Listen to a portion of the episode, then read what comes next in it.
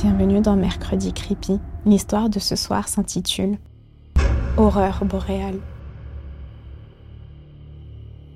Au cœur de la région la plus sauvage de la Laponie finlandaise, un groupe de randonneurs audacieux se lança dans une expédition pédestre censée leur faire découvrir l'une des raretés les plus cachées de la région. Ces randonneurs ressemblaient plus à des aventuriers en mal de sensations qu'à des scientifiques passionnés par leur travail. Le meneur de la bande avait passé le dernier mois à discuter avec les locaux afin de glaner des informations, mais le secret était jalousement gardé, et très peu d'habitants savaient ce que cherchait le randonneur.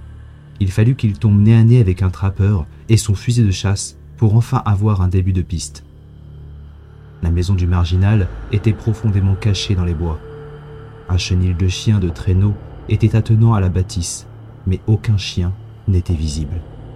Le calme des lieux contrastait avec la férocité avec laquelle le trappeur avait accueilli le randonneur. Rapidement, la situation fut désamorcée quand ce dernier annonça qu'il recherchait les fluorescentes. C'étaient des aurores boréales rares, et leur beauté pouvait vous envoûter au point de vous paralyser d'éblouissement. Ce trésor n'était que très peu connu, car vous finissiez par mourir de froid, pétrifié par la beauté du kaléidoscope de couleurs qui s'offrait à vous. Le trappeur changea d'attitude radicalement quand il comprit la raison de cette intrusion sur sa propriété. Sa façon de parler témoignait d'un éloignement social important, et de longue durée, mais le randonneur comprit que ce n'était pas une bonne idée de s'aventurer dans ces régions. Même ses chiens n'osaient pas s'en approcher. L'intrépidité eut raison de ses avertissements, et le randonneur prit le chemin du retour avec dans son carnet les indications géographiques que le trappeur lui avait laissées. Guidés par leur passion commune pour l'aventure, les randonneurs s'aventurèrent profondément dans la forêt boréale. Le silence de la nature se mêlait à l'excitation palpable dans l'air. Les arbres imposants semblaient garder tout aussi jalousement les secrets de la vallée, tandis que les étoiles restaient invisibles dans ce ciel d'encre. À mesure que l'obscurité augmentait, les membres du groupe durent allumer des lampes torches supplémentaires. L'éclat rassurant des LED leur permettait d'avancer rapidement, mais cela les empêchait de voir distinctement le ciel. Au bout d'une dizaine de minutes, le stress de passer à côté d'une aurore boréale les motiva à éteindre leur éclairage toutes les minutes, pendant quelques secondes. Leur chemin continua au rythme des lampes qui s'allumaient et s'éteignaient. Dans l'obscurité, leur sens s'aiguisait, et les murmures du vent semblaient se mêler à des chuchotements lointains. Alors qu'ils rallumaient leurs lampes pour la énième fois, ils remarquèrent des changements subtils dans leur environnement. Les arbres semblaient différents, les rochers aussi avaient un aspect trop régulier le chemin à peine distinguable dans la neige semblait hésiter sur la direction à prendre. Quand les changements furent trop évidents pour ne pas en parler, les membres du groupe échangèrent des regards inquiets. Le leader préféra attribuer ces phénomènes étranges à leur imagination troublée par l'obscurité et la fatigue.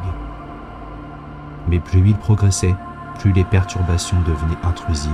Les branches venaient à leur rencontre, soulever leurs bonnets, les tirer en arrière, des rires étouffés semblaient se dissimuler dans le vent glacial.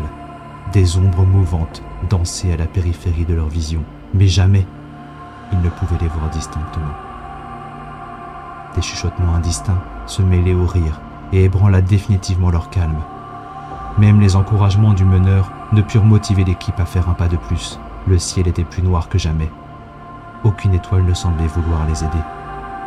Le groupe se trouva soudain dans le noir complet quand toutes les lampes torches décidèrent de ne plus fonctionner. La panique monta et chacun essaya de trouver un abri à l'aveuglette, ne pouvant se diriger correctement. Les voix de chacun étaient distordues, ils ne pouvaient se fier à leur oui. La personne à leur droite pouvait être derrière comme devant eux. Ils n'avaient plus aucun repère.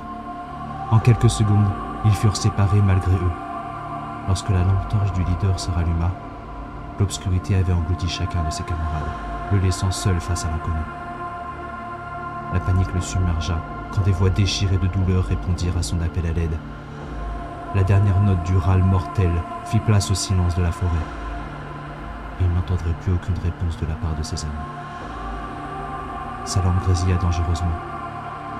Son instinct de survie prit les commandes et ses jambes se mirent à survoler la neige. Il n'avait qu'à suivre les traces de pas pour retrouver son chemin au bout d'une centaine de mètres, les traces disparurent pour laisser place à une scène effrayante. La neige avait été retournée, les arbres brisés et des reflets pourpres apparaissaient quand sa lampe torche éclairait la zone. C'était comme si les randonneurs avaient été attrapés, puis traînés vers le bas, puis vers le haut. Le souffle court et les poumons glacés. L'ancien leader opéra à nouveau un demi-tour et courut une dizaine de minutes. Il n'avait plus aucun repère. Il était perdu. Sa lampe torche faiblissait. Bientôt, il serait dans le noir. Le silence laissa la place à un grand sifflement venant des arbres. Le vent soufflait tellement fort qu'il dut s'abriter le visage dans son manteau. Il attendit que le blizzard l'emporte en repensant aux mises en garde du trappeur. Mourir de froid était tellement douloureux. Il n'arrivait même plus à pleurer sans que l'eau ne gèle instantanément sur ses paupières. Soudain, le vent cessa de souffler. Lentement, le randonneur releva la tête et fut ébloui au point de tomber en arrière. Elles étaient là, les fluorescentes, éclairant le ciel, telle une étoile dangereusement proche de la voûte céleste. Leur couleur n'avait rien à voir avec ce que l'homme avait pu voir dans sa vie. Les courbes et virages que prenaient les aurores les rendaient vivantes, tels des dragons chinois veillant sur une vallée préservée de toute intrusion humaine. Le spectacle continua jusqu'à ce que le randonneur cligna des yeux. La forêt était à nouveau autour de lui, les lumières célestes avaient disparu. Sa lampe torche se mourait. Il se releva à moitié quand des bruits de pas venant de derrière lui brisèrent le silence. Ses cervicales lui semblaient gelées alors qu'il tentait de regarder derrière lui. Son poignet ne put se tourner de la même façon. Il ne put donc que plisser des yeux pour apercevoir ce qui se tenait dans le noir. Une silhouette se tenait nonchalamment debout, le fixant.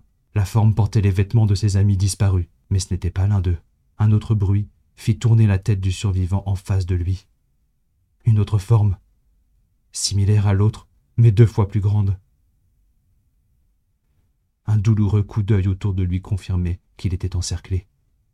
Ses genoux n'arrivaient plus à supporter son poids. Il allait s'effondrer. Si seulement le froid l'avait tué. Encore quelques grésillements, et la lampe torche s'éteignit. Plongé dans le noir, le randonneur entendit les formes s'élancer silencieusement sur lui, à une vitesse surnaturelle. Il entendit une dernière fois les voix brisées, puis la mort l'engloutit.